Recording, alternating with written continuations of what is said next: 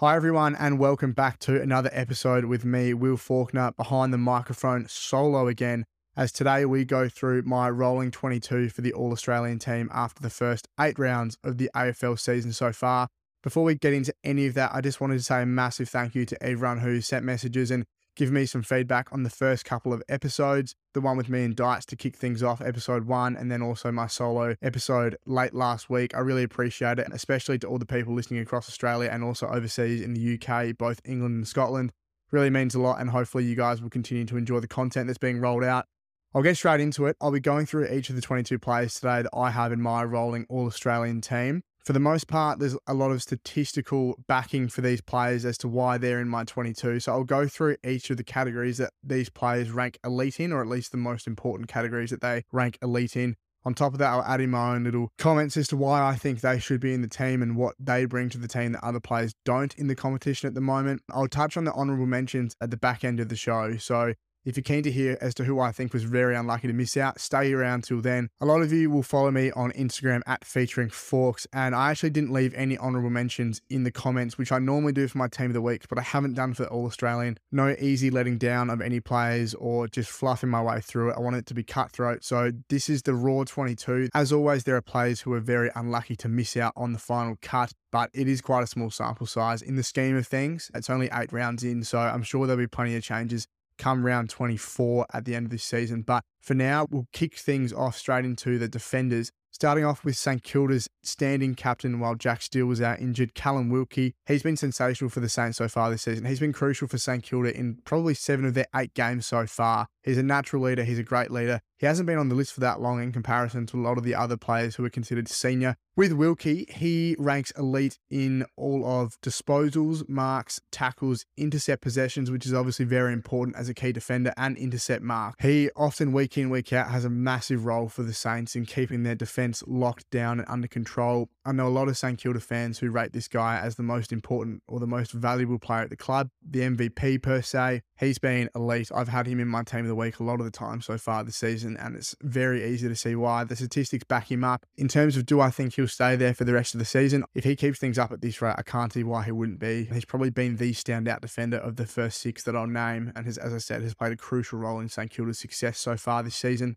Moving on to who I think is the most underrated player, not just as a key defender, but in the whole AFL competition this season. That is Jack Buckley. I know a few of you will know that I'm very red hot on this guy. I think he's an unbelievable player. He's sort of come out of the blue for a lot of people, even myself included. Really hasn't played that much at AFL level, but he ranks as a key defender elite in tackles, one percenters, contested possessions, Ground ball gets not easy when you're a tall man like he is. Pressure acts, spoils, and contested one on one. So that is an enormous list for a lockdown defender. He's doing exactly what the stereotypical lockdown defender would do. He's doing it at a very high standard for someone who's just really come on the scene, doesn't have that much experience at AFL level. In terms of his importance to GWS's team, I think he, when Sam Taylor was in the team before he got injured, he was allowing Taylor to go up the ground, intercept a little bit more before the ball went to his half of the defensive 50. Now that Taylor's out, he's had to pick up that extra responsibility, but I think he's done it perfectly well. He's just doing it week in, week out. I think he's someone that I would really hope selectors are switched onto. He's someone who will probably continue to fly under the radar for a little bit longer, but let the record show I'm massive on Jack Buckley.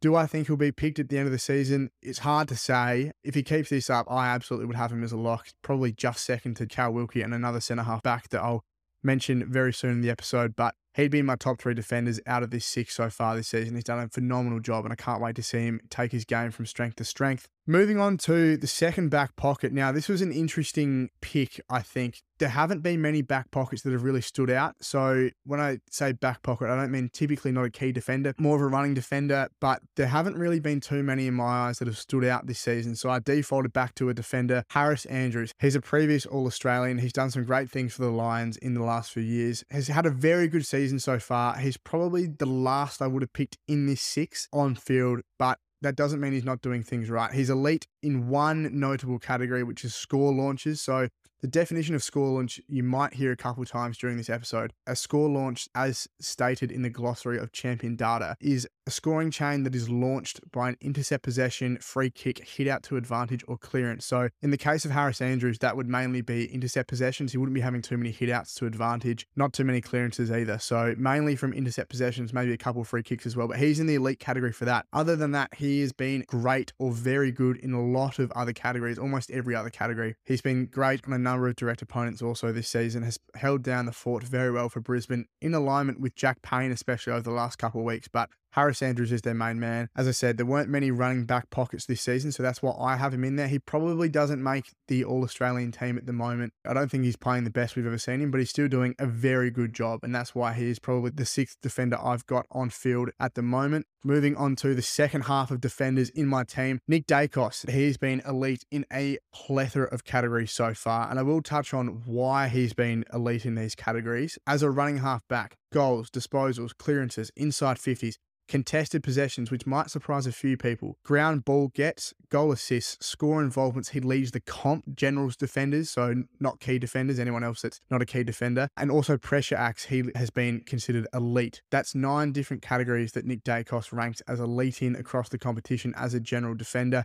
The reason he has so many categories that he's ranked as elite is definitely to do with his friendly role. Collingwood revolve their game plan out of the back half very much around him, but he does a very, very good job with it, better than anyone else has that we've seen. The only thing with him is shaking off a tag, which we've seen the last couple of weeks. Ben Keays and Ryan Clarke from the Crows in Sydney, respectively, have really locked down the clamp on him. He's still been all right, but he certainly hasn't had the impact that he had in the first six rounds. So Nick Daicos, I think he's a lock in this team so far. Um, has been quiet the last couple of weeks, but his first six weeks absolutely launch him into this team as a running half back and definitely one of the better ones to do it so far this season. Moving on to the centre half back of the team, Darcy Moore. Now, he ranks elite for inside 50s, contested possessions, contested marks, and score launches. So he's starting a few of these scores chains for Collingwood. The interesting one for me there is contested possessions. So alongside contested marks, he's getting right in the brunt and the grunt of the contest. He's an elite leader. He stands up tall in all the big games. He's on heater right now has lost just two one on ones all season at centre half back and has, as a side note, made my team of the week four weeks in a row. So he's been going very, very nicely. And I'm certainly noticing him and his efforts and leadership down at Collingwood.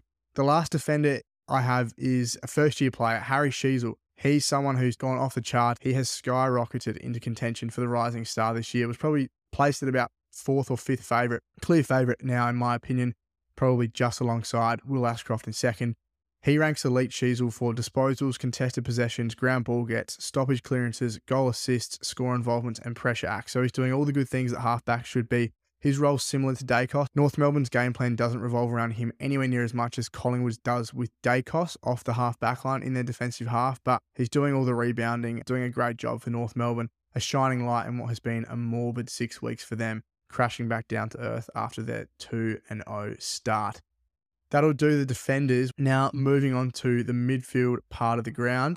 The next six players, I'm a massive advocate of picking genuine wingers. The AFL selectors just do not seem to do it when it comes to All Australian. They very rarely pick genuine wingers. I think Ed Langdon was named last year, which was a nice little win for the advocates like myself, but it's very, very rare Josh Daicos, he is a genuine winger. I'll be picking him in my team. He's elite in uncontested possessions and shots on goal. So the interesting thing is with wingers, genuine wingers, they are statistically not overwhelming in comparison to the other players that they're ranked alongside with for these stats.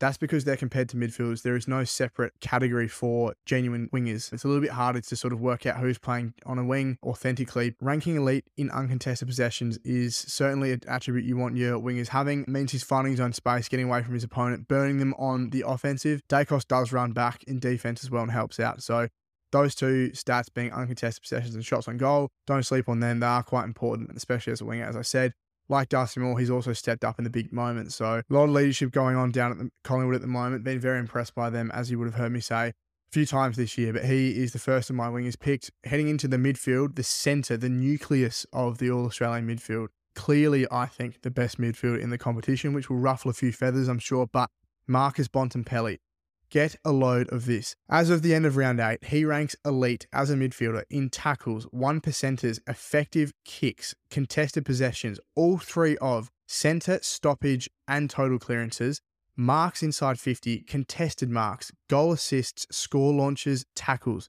tackles inside 50, pressure acts, and spoils. That is a ridiculous amount of stats. That is 15 categories that Bontempelli leads the competition for, or is in the top 10%, I should say.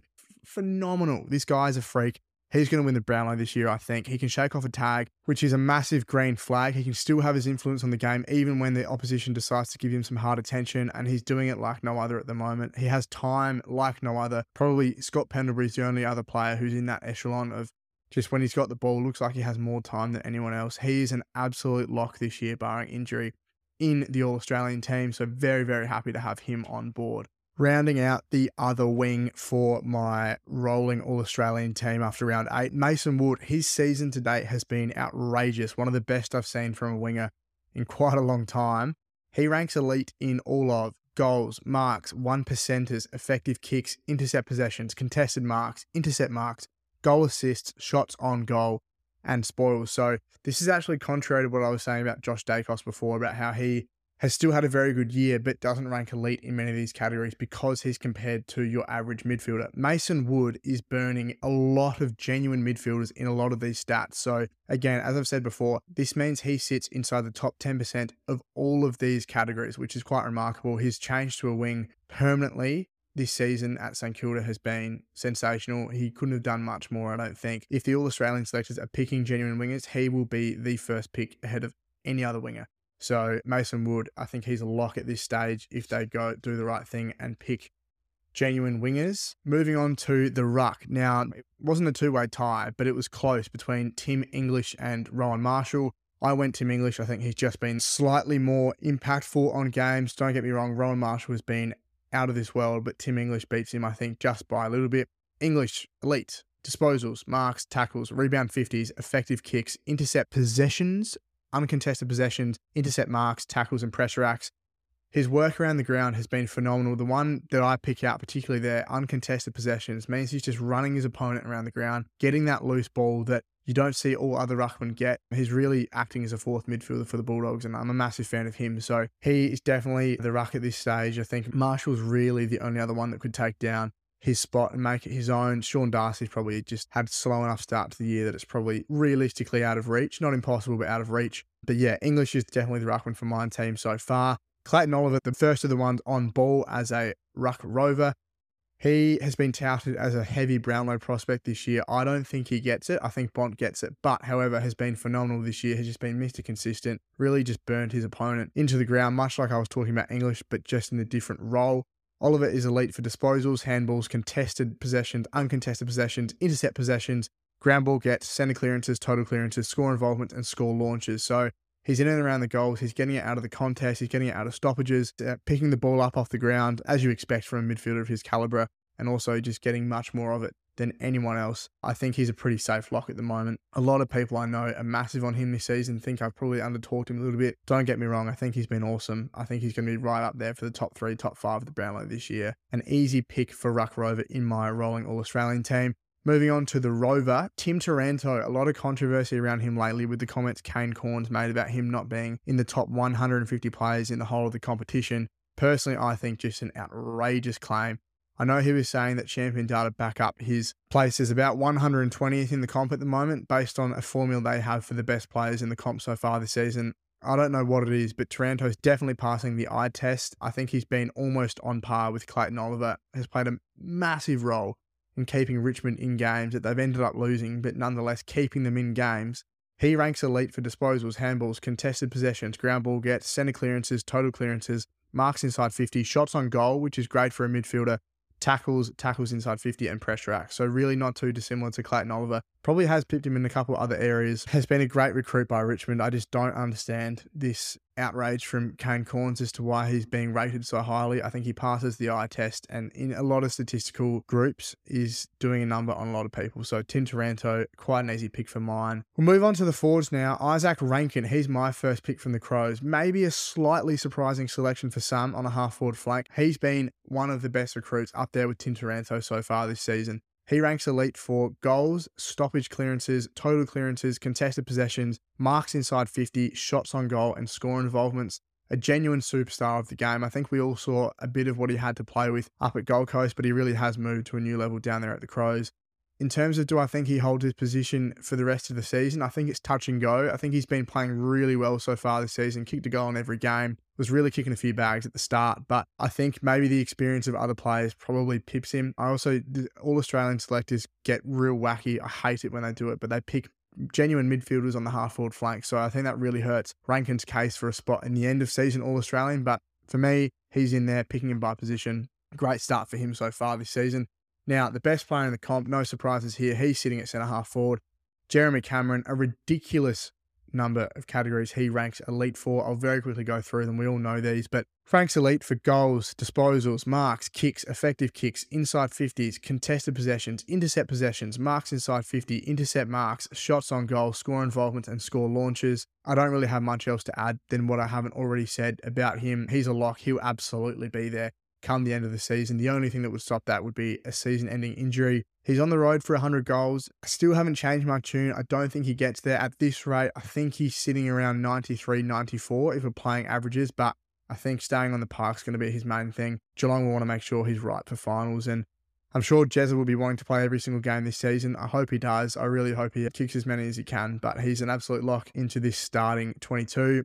The second half forward flank, Toby Greene. I don't think he's gotten anywhere near as much credit for this season so far as what he should. Both as a, an unconventional leader as seen from the outside by a lot of media personnel, but also just the way he's gone about it has done so much for the club this year on the field. Ranks elite for, again, a plethora of categories. This actually pips Cameron for how many categories he's in, but it might have to do with his partial midfield role at times. But Greene, elite for goals, disposals, kicks, effective kicks, inside 50s, contested possessions, ground ball gets. He leads the competition for forward 50 ground ball gets by a fair margin, which is very, very impressive. Marks inside 50, contested marks, marks on the lead, shots on goal, and score involvement. So, the one thing I point out, as I said before, leading the competition for forward 50 ground ball gets, getting to the ball before defenders in the offensive half, but also contested marks for a player of his size. So, he's doing it in the air as well as on the ground marking on a lead as well. He's doing it all. Shots on goal. He's providing opportunities for the Giants. I think he'll be there come end of season. Again, the only thing like Cameron, the only reason he wouldn't be there would be a disrupt to his season, which would be along the lines of a suspension, as we've seen previously, or an injury. I hope he stays fit and on the park for the rest of the season because I think we're going to see him right in his prime as he has been the first eight rounds of this season. Now going through the second half of the forward line, this guy I think is clearly the best small forward in the competition at the moment. Charlie Cameron, he ranks elite for goals, marks inside 50, shots on goal, score involvements, score launches, and tackles inside 50, doing all the good things that a small forward should be doing in the top 10% of general forwards. He's been electric for Brisbane so far this year, He's been kicking goals left, right, and centre on a real heater at the moment. Similar areas to Darcy Moore, where just week after week in this last month, he's been virtually unstoppable. He, I think, would be there come season's end. He's definitely been one of the better players for Brisbane this season and has time and time again shown us why he's the best to do it in the business. He'll be there back end of the season, no qualms. Now on to the player who is second in the Coleman medal so far this year, Carlton's Charlie Curnow. He's had a very good season, has been tipped as one of the best players in the competition by a lot of people this season.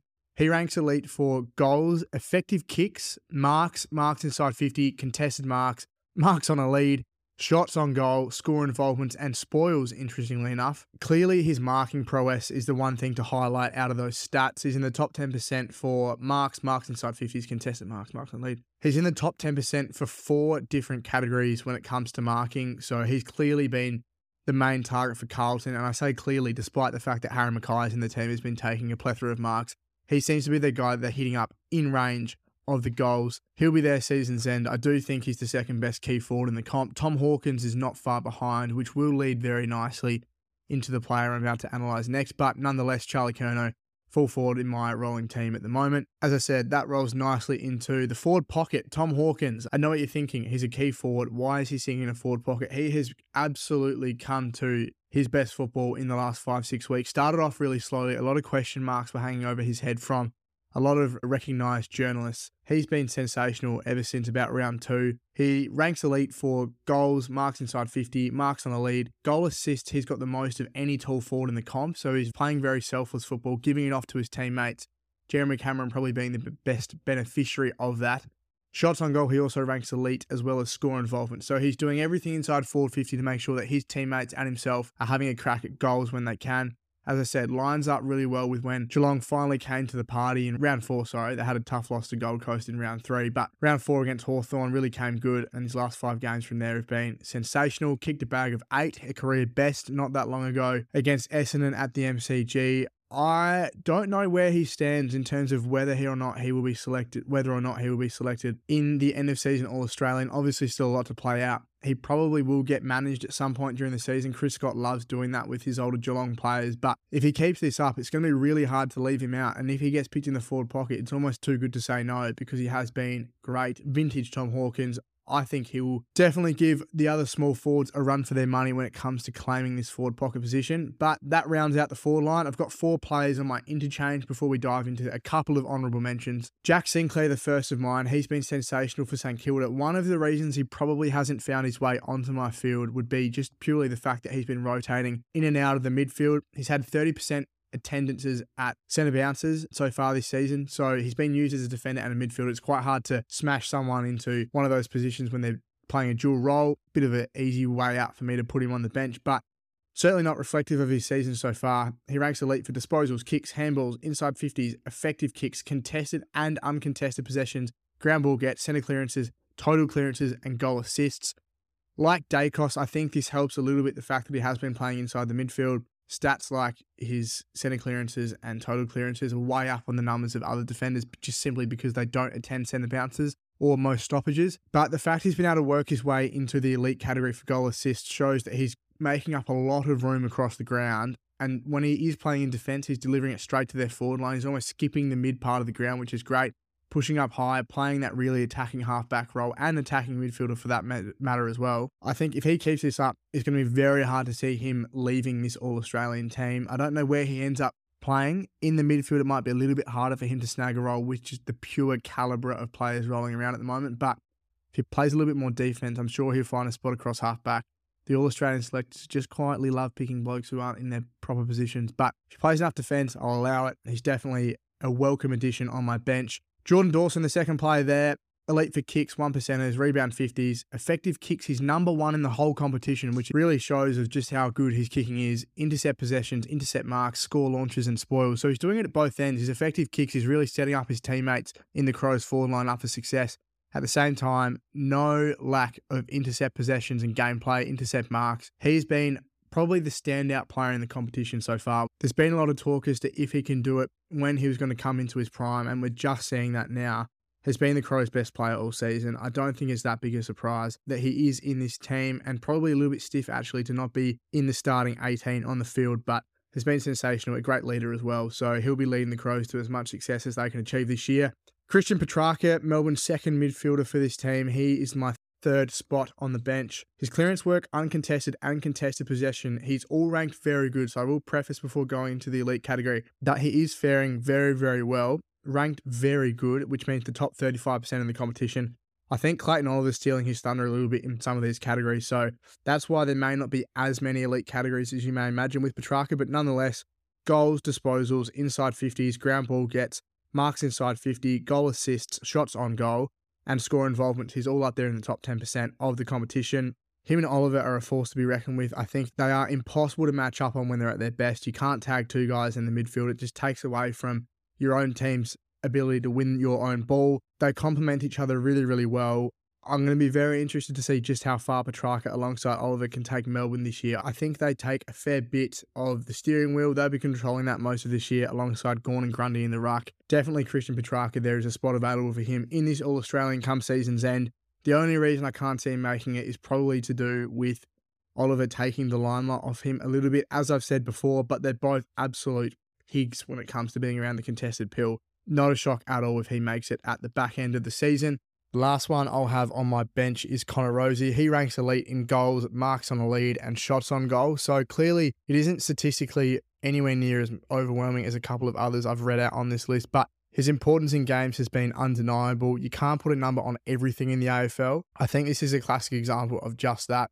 His defensive work has been nothing to sneeze at either. He's been working really well both ways. Just because he's been doing it elite one way doesn't mean he's not doing it the other. In terms of his longevity in the All Australian team this year, I think he'll be touch and go. He probably does need to lift his game by about 5% to stay in the team, which I think it sounds extremely harsh because he's having an unbelievable season. But just the sheer caliber of players that are missing out, which this last bench spot could have been taken by several other people, which leads me into a few honourable mentions. Tom Liberatore, He's actually had a fair bit of goal sense about him this year from the Western Bulldogs. Kicked seven from his first eight games. His tackling pressure has been as good as ever, and his pressure acts in general have been great around the contest, as we all know.